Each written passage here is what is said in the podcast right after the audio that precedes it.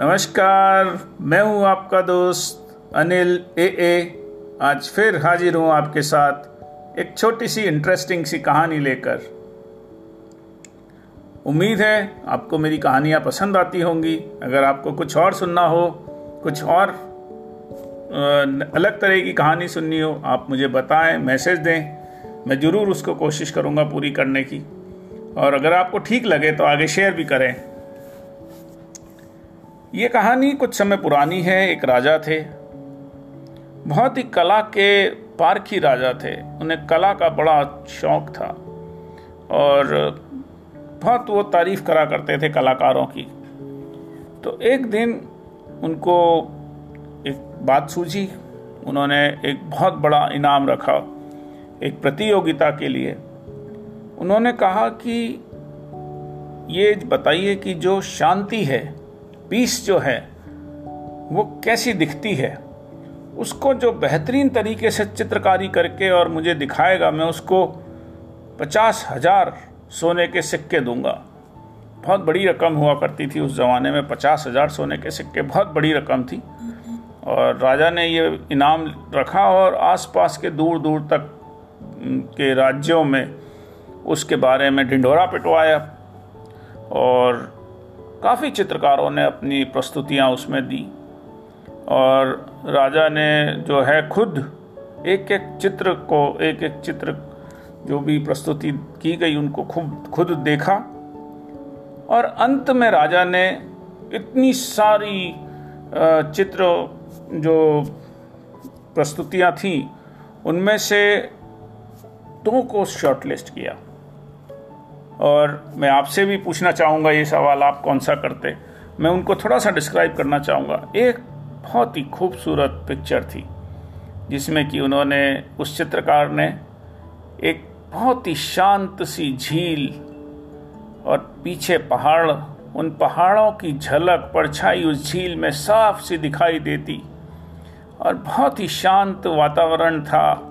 ऊपर बहुत ही सुंदर से नीले रंग के बादल छाए हुए थे। और जो पहाड़ थे, वो भी बिल्कुल शांत से, पेड़ों से लदे दिखाई देते थे। पूरा आसमान साफ़ था।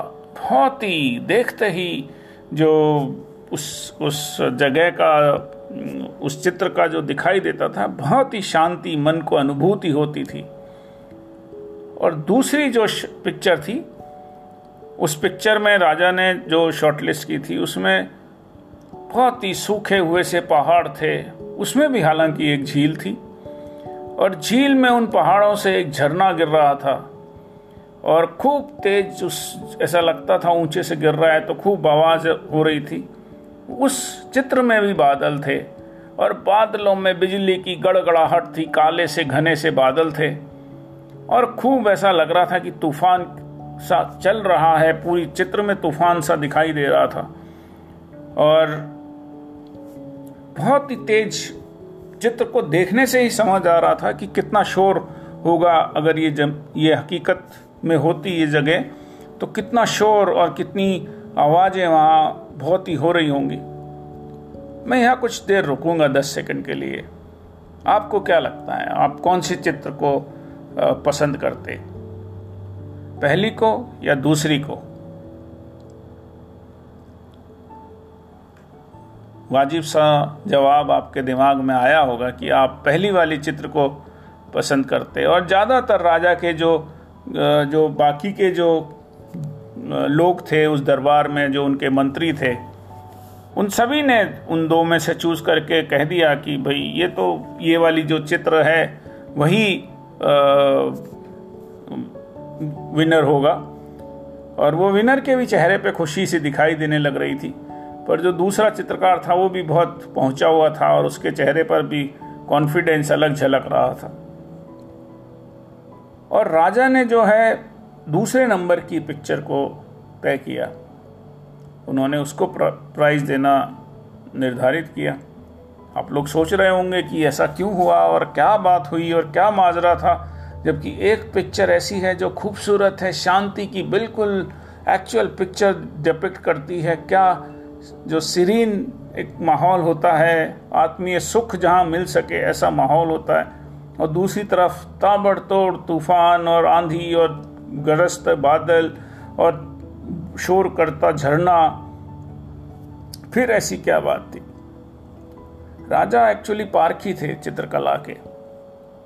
राजा ने जो देखा, मैं उसको वर्णन आपको करके बताता हूँ। उस बहते हुए झरने के ऊँचे से बादलों में गड़गड़ाहट वाले बादलों के बीच भी उस झरने के पास में एक पहाड़, एक जो चट्टान थी, उसमें से एक पेड़ की शाखा बाहर निकल रही थी। नए पत्ते उसमें खिल रहे थे और उन पत्तों के बीच में और जो शाखा थी, उस शाखा पर एक किसी चिड़िया ने घोंसला बनाया हुआ था।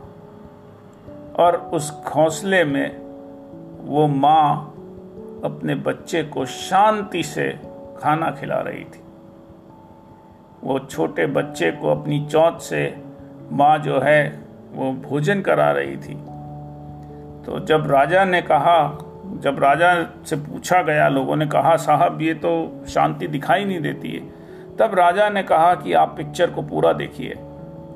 इससे बेहतरीन शांति का कोई प्रतीक हो नहीं सकता कि इतने ज़्यादा तूफ़ान और शोर और सब कुछ के बावजूद एक माँ शांतिपूर्वक बिना घबराए अपने बच्चे को खाना खिला रही है।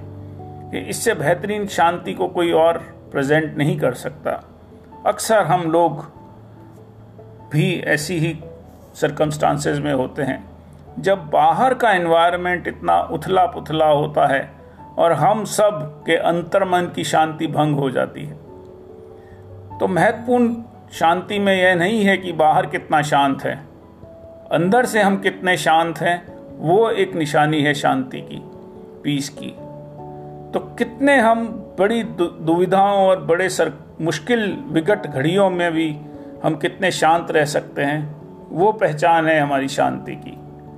पहचान इस बात से नहीं है कि माहौल कितना शांत है, बल्कि इस बात से शांति निर्धारित होती है कि हम कितने तूफानों में भी शांत हैं, कितने हम शांतिपूर्वक काम रह सकते हैं, कंपोज रह सकते हैं, और उस समय में जो शांति प्राप्त होती है उसके कोई मायने नहीं है। अगर हम कितने भी बाहर के दुनिया में कोई भी शांति क्रिएट कर लें, उसका कोई मुकाबला नहीं है, जो इस प्रकार की शांति होगी। तो आज की कहानी में बस इतना ही कि शांति इनर है, इनवर्ड है and we often look outward तो अगर हम अपनी शांति को अंदर अंतर मन में झाँक कर ढूंढ सकें तो तूफानों में भी हम शांत रह सकते हैं। बड़ी आंधियों में, बड़ी मुश्किलों में भी, बड़ी विकट घड़ियों में भी हम शांत रह सकते हैं। आज की कहानी में बस इतना ही। कल फिर मिलेंगे एक नई कहानी के साथ। मैं हूँ आपका दोस्त अनिल ए ए नमस्कार गुड नाइट शुभ रात्रि।